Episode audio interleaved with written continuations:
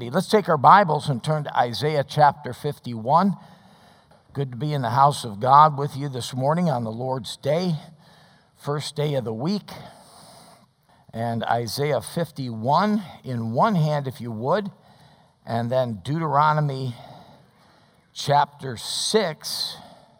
And I'm always tempted to say it the way the kids all said it Deut- Deuteronomy.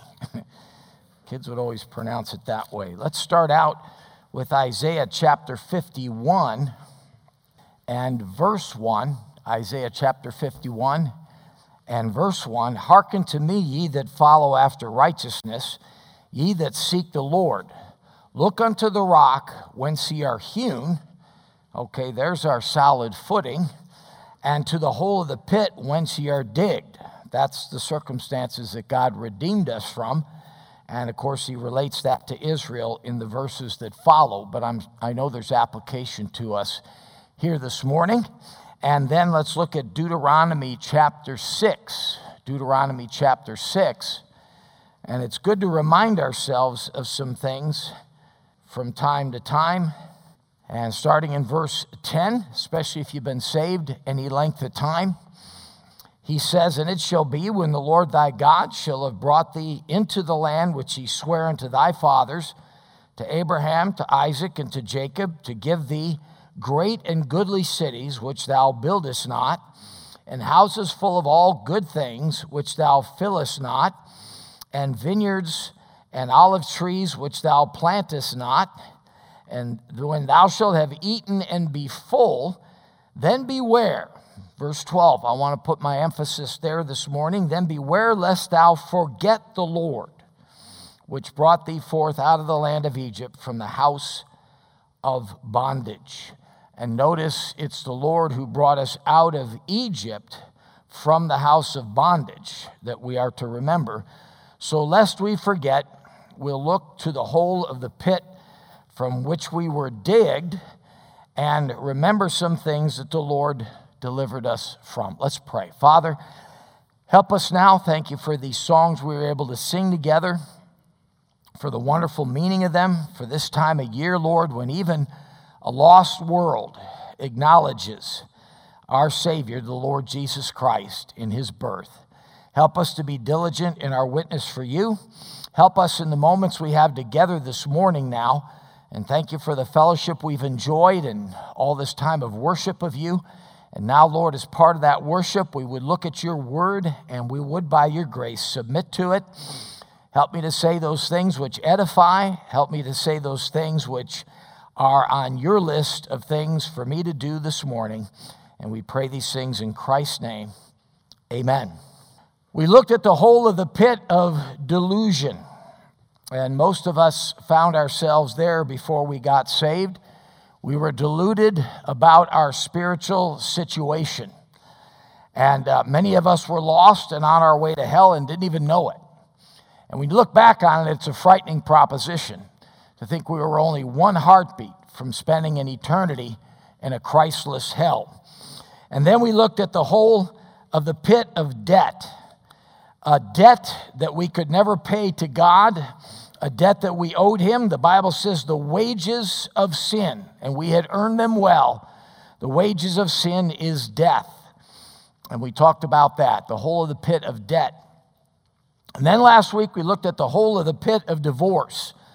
And for many this morning, when God saved you from your sins, He also saved your marriage. And if you already had divorce in your background, he saved you from a lifetime of bitterness about it. And people get very bitter from that experience, and God can deliver us from that as well. I want to start by looking this morning at the hole of the pit of despair. Another D, and it's found in Psalm 69. Let's turn there. Psalm chapter 69. And David finds himself in that pit in this portion of Scripture and he finds deliverance as well. And he says, Save me, O God, for the waters are come in unto my soul. I sink in deep mire where there is no standing. I am come into deep waters where the floods overflow me. I am weary of my crying. My throat is dried, mine eyes fail while I wait for my God. They that hate me without a cause are more than the hairs of mine head. They that would destroy me, being mine enemies wrongfully, are mighty. Then I restored that which I took not away. O God, thou knowest my foolishness, and my sins are not hid from thee. Let not them that wait on thee, O Lord, God of hosts, be ashamed for my sake. Let not those that seek thee be confounded for my sake, O God of Israel. Because for thy sake I have borne reproach, shame hath covered my face. I am become a stranger unto my brethren, and an alien unto my mother's children. For the zeal of thine house hath eaten me up, and the reproaches of them that reproach thee are fallen upon me. When I wept and chastened my soul with fasting, that was to my reproach. I made sackcloth also my garment, and I became a proverb to them. They that sit in the gates speak against me, and I was the song of the drunkards. But as for me, my prayer is unto thee, O Lord, in an acceptable time. O God, in the multitude of thy mercy, hear me in the truth of thy salvation. Deliver me out of the mire, verse 14, and let me not sink. Let me be delivered from them that hate me and out of the deep waters. Let not the water flood overflow me, neither let the deep swallow me up, and let not the pit shut her mouth upon me. Hear me, O Lord, for thy loving kindness is good. Turn unto me according to the multitude of thy tender mercies, and hide not thy face from thy servant, for I am in trouble. Hear me speedily. And I think we've all been there from time to time. Maybe you're there this morning. And despair is very synonymous with desperate sorrow and sometimes regret. There's a quiet desperation that can go with that, and sometimes a hopelessness, which oftentimes leads to suicide. And uh, we've talked about that in the past, and we'll talk about it a little bit this morning as well. There was an article in Time magazine not too long ago entitled, Have We Lost the Will to Live? Speaking, the epidemic of, speaking of the epidemic of suicide that we have in our country. And we'll talk a little bit about that. But um, despair, despair. And I think one of the biggest things about despair, especially for somebody that doesn't know the Lord, is a sense of no mercy the sense of no mercy. You know, as a Christian, I hope we don't take for granted the fact that we're forgiven in Jesus Christ, that we're accepted in the beloved, because that mercy is a great thing to, to make despair flee out of our hearts and minds. The Bible says where sin abounded, grace did much more abound. The Bible says in Isaiah 1 Come now, let us reason together, saith the Lord. Though your sins be as scarlet, they shall be as white as snow. Though they be red like crimson, they shall be as wool. And how important is it that God forgives us our sins? How important is it that God extends mercy? How important is it that God ex- encourages us to repentance and confession of sin so we can experience that mercy and wipe away the despair that comes from unforgiven sin and continual guilt. God's mercy and grace make all the difference in the world, folks. It makes all the difference in the world. If any man be in Christ, he's a new creature. Old things are passed away. Behold, all things are become what? New. Isn't it good to know that God is a God of new things and God makes things new? Even though we make mistakes and commit sins, and we trip and we falter and we just sometimes bung it up, don't we? But God is a God of mercy and it makes all the difference in the world. Uh, blessed is the man who can understand Isaiah chapter 1, verse 18, when his past haunts him. Blessed is the man that can understand Romans 8 28 when his circumstances don't work out. We know that all things work together for what? Good to them that love God, to them who are the called according to his purpose. And, uh, you know, sometimes when I do something stupid that just uh, amazes even myself, in its stupidity, sinning a sin that I shouldn't have sinned and I know better about. I think of Psalm 76, verse 10, that he maketh the wrath of man to praise him. That even that he can turn to his glory and honor if we'll just come to him in, in repentance and confession of our sins. How about uh, Philippians chapter 3, verse 13? Forgetting those things which are behind and reaching forth unto those things that are before. When the highs and lows of life threaten to bring us to points of hurtful pride or hopeless despair. That verse is there for us. 1 John 1 9, when we sin in direct disobedience to God's word, if we confess our sins, he is faithful and just to forgive us our sins and to cleanse us from all unrighteousness. Folks, I'm talking about the antidote to despair this morning. I'm talking about the antidote to despair. Uh, let me show you one of the greatest transformations that you'll ever see in this regard. Flip back to Psalm chapter 13. Psalm chapter 13. God has given us a lot of tools against this problem of despair and hopelessness, and one of them is forgiven sins and the promise of his love and his continual fellowship, and so many others. But here's another one the power of prayer. Notice in verse 1, David says, How long wilt thou forget me, O Lord, forever? How long wilt thou hide thy face from me? How long shall I take counsel in my soul, having sorrow in my heart daily? How long shall mine enemy be exalted over me? Now, folks, that sounds like a guy that's involved in a level of despair, does it not? Well, notice what he does in the next two verses. He does some real praying. He says, Consider and hear me, O Lord my God. Lighten mine eyes, lest I sleep the sleep of death, lest mine enemies say, I have prevailed against him, and those that trouble me rejoice when I am moved. Pretty serious stuff, folks. Pretty serious stuff. And then notice the next two verses. Notice the transformation. He says, But I have trusted in thy mercy. My heart shall rejoice in thy salvation. I will sing unto the Lord because he hath dealt bountifully with me. Verses 5 and 6 don't even look like the same guy in verses 1 and 2, do they? I mean, this looks like a completely different guy in verses 5 and 6. And what's the difference? The difference is prayer. the difference is verses 3 and 4. Can I challenge you to do something this afternoon? If you're, if you're wrestling with some s- sort of despair, if you find yourself in verses 1 and 2, let me challenge you don't turn the television off. Or don't turn the television on, I'm sorry. Don't turn the television on.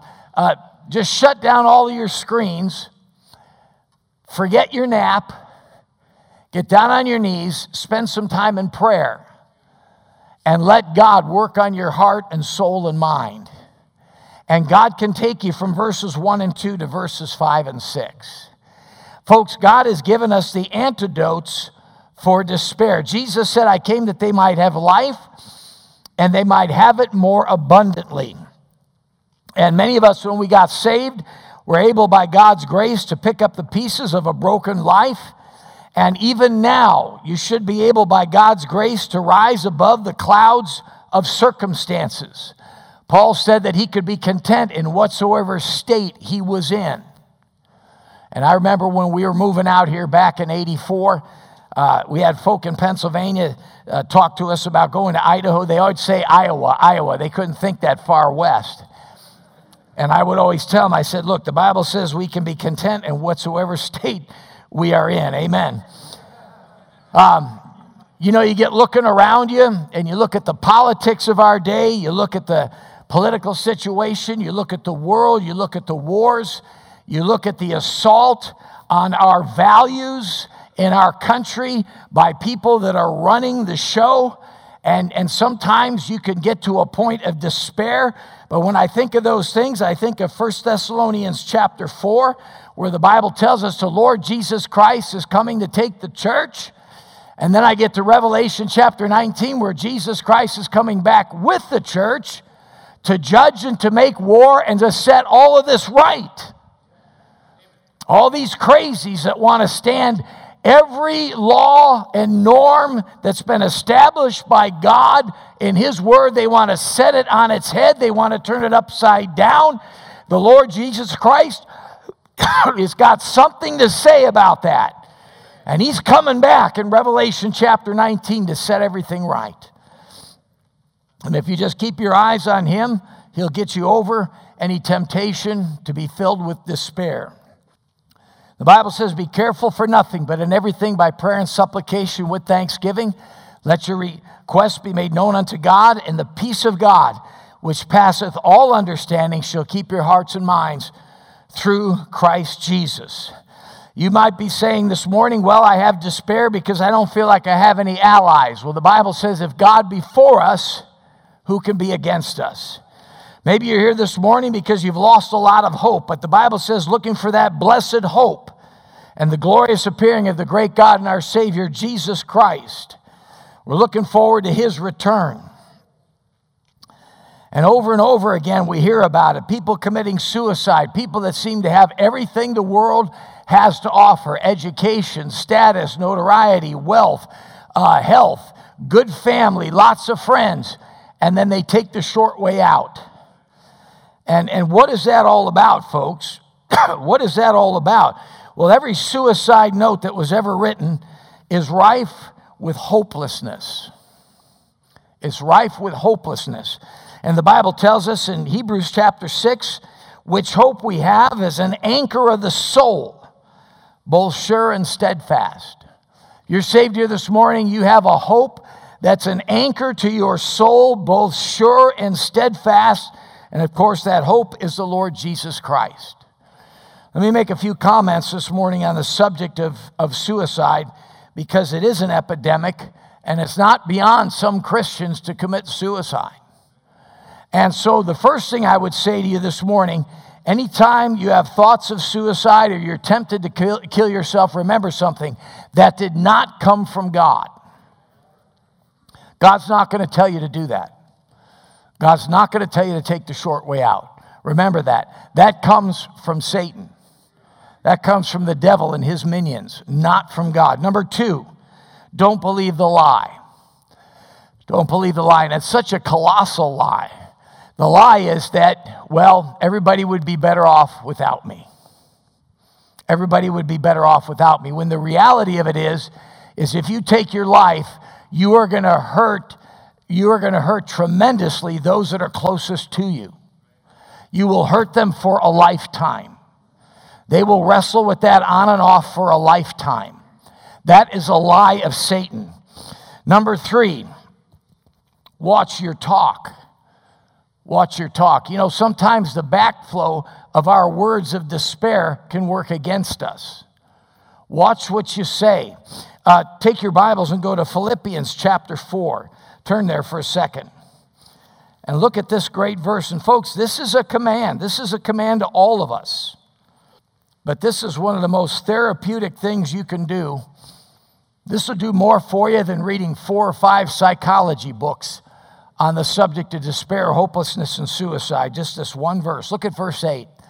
Philippians chapter 4, verse 8. Finally, brethren, whatsoever things are true, whatsoever things are honest, whatsoever things are just, whatsoever things are pure, whatsoever things are lovely, whatsoever things are of good report, if there be any virtue, if there be any praise, think on these things. So he's saying if there's any virtue, any praise, lock in on that and magnify that in your mind. Don't go running around looking for the bad news. I mean, it's there, it's easy to find, isn't it? Do you ever notice how bad, bad news seems to be the thing that sells? As soon as there's a catastrophe, all the, all the news networks have to be on it and give you the, the blow for blow for blow, you know, and the, and, the, and the change of the color of the pus hour by hour. Huh? And, and, and folks, we don't have to look long and hard for that stuff, it's all around us. But God tells us to be investigators for, for things that are true. You say, well, everybody's a liar these days. There's so much lying going on. Okay, there are some true things, are there not? All right, then the Bible says, think on those things, things that are honest, just, pure, lovely, good report, virtue, praise. Paul says, think on these things. Think on these things. How therapeutic is that? And uh, uh, watch out for talking about suicide too much. Suicide is a lot like I said to you last week about divorce. The more you talk about it, the more plausible it becomes. Now, if you need to get some help, reach out and get some real help. But don't threaten people with it and don't keep talking about it in the disparaging tones because you'll start convincing yourself that it's a rational option. And one of these days you'll say, well, maybe I just will. Maybe I should. Maybe I'm going to right now. You got to be careful about that. Um, number five, remember, there's a better day coming. There is a better day coming.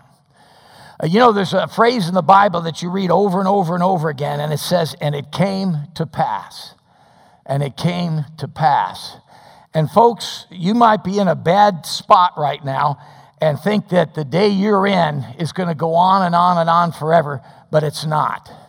It came to pass, and it will pass.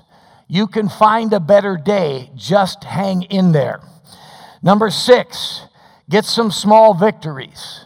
Get some small victories. Do something doable. Uh, it, clean your wallet out of your purse Clean a drawer out. Clean the garage. Get your car washed, okay? Write a letter to somebody. Hand a gospel tract to somebody. Just some small little victory. You're not a loser. We are more than conquerors through him that loved us, the Bible says in Romans chapter 8, verse 37. Number seven, you're not alone. Others have wrestled with the same thing.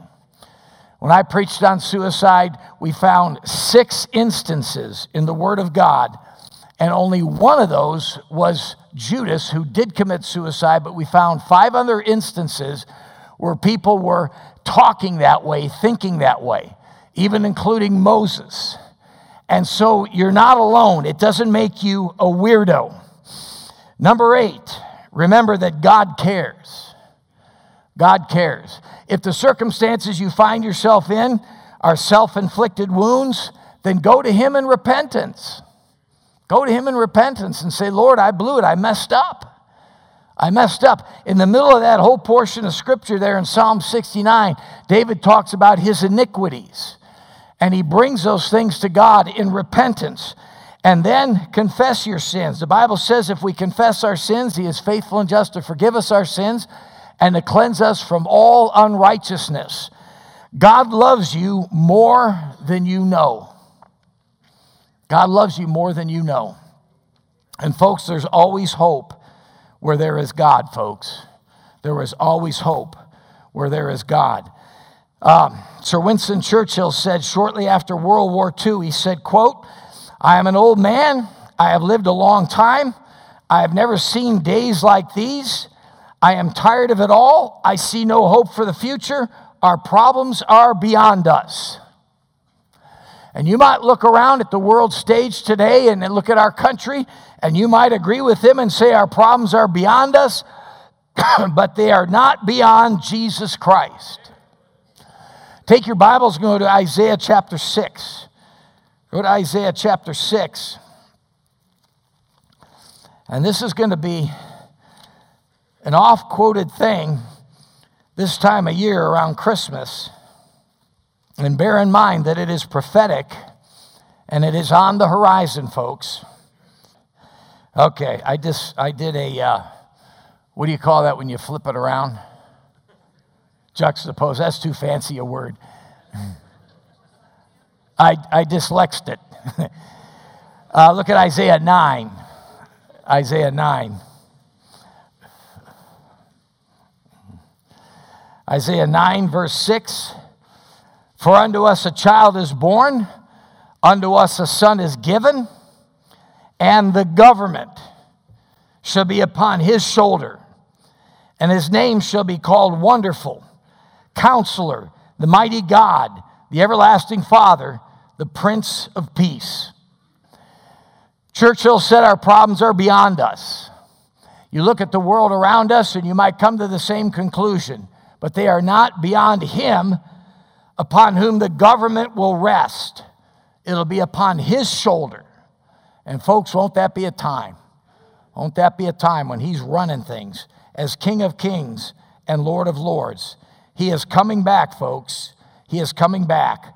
Better to hope, though the clouds hang low, and keep the eyes still lifted, for the sweet blue skies will soon peep through when the ominous clouds are rifted. There was never a night without a day, nor an evening without a morning. And the darkest hour, as the proverb goes, is the hour before the dawning. Look up now, Christian. Your hope is coming.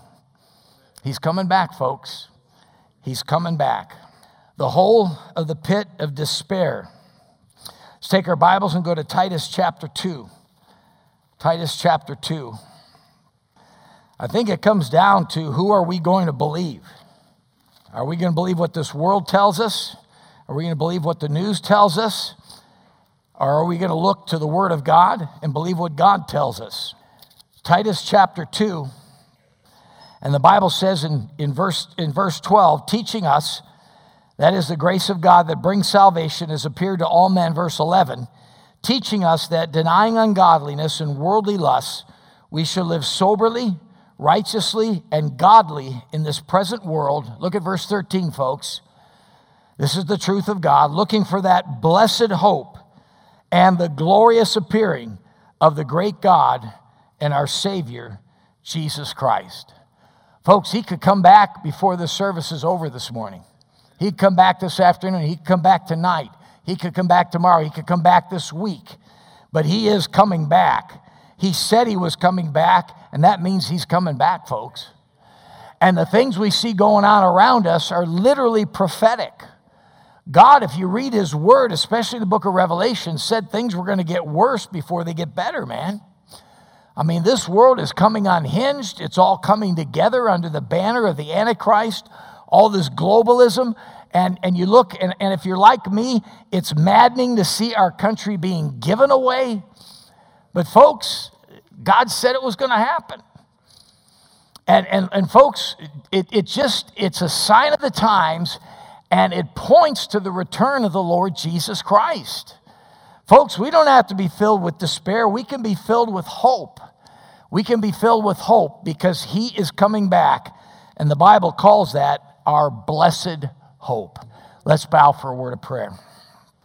Father in heaven, we thank you for your word this morning.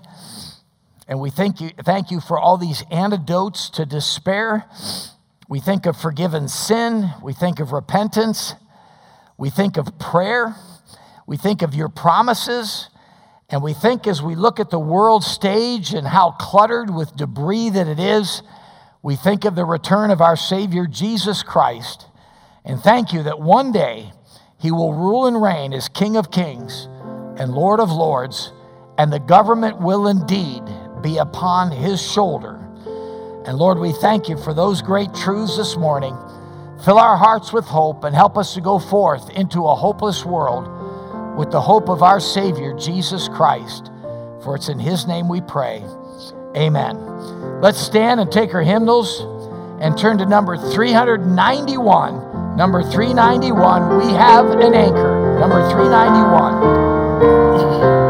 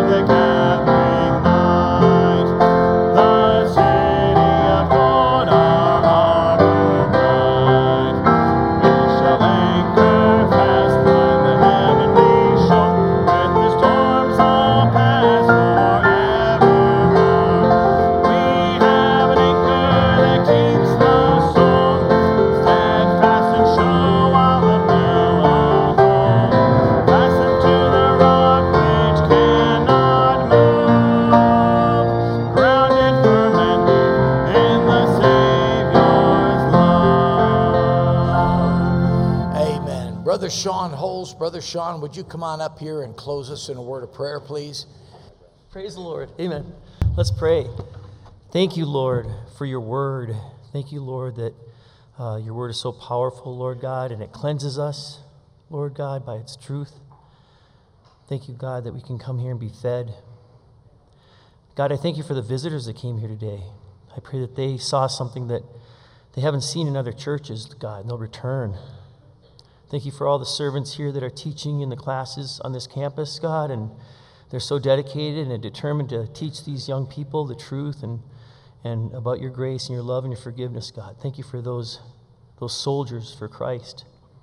God, we want to serve you, and especially during this holiday season, I pray that during Christmas we can be a bright light in a dark world, yes, but I pray that we can open our mouths. I pray that we can tell people the truth of this great Savior, this Redeemer that came to save us. God, let us just remember that it's a great opportunity that we've been given in this country. We still have a lot of freedom, and we can tell a lot of people still about Jesus Christ, Lord. Send us out today, Lord God, being with our families and getting some rest and coming back this afternoon, this evening, to hear these little kids sing. I know they're going to be singing tonight, God, and uh, what an encouragement that there's a that the, the torch is being handed off, Lord. These little ones, Lord God, are next. And so, God, may we come back tonight to be fed, but also to be encouraged also, Lord God, to have fellowship. God, thank you for all the blessings that you bestowed upon us. We love you. We pray these things by the power of the blood and the precious name of Jesus Christ. Amen and amen.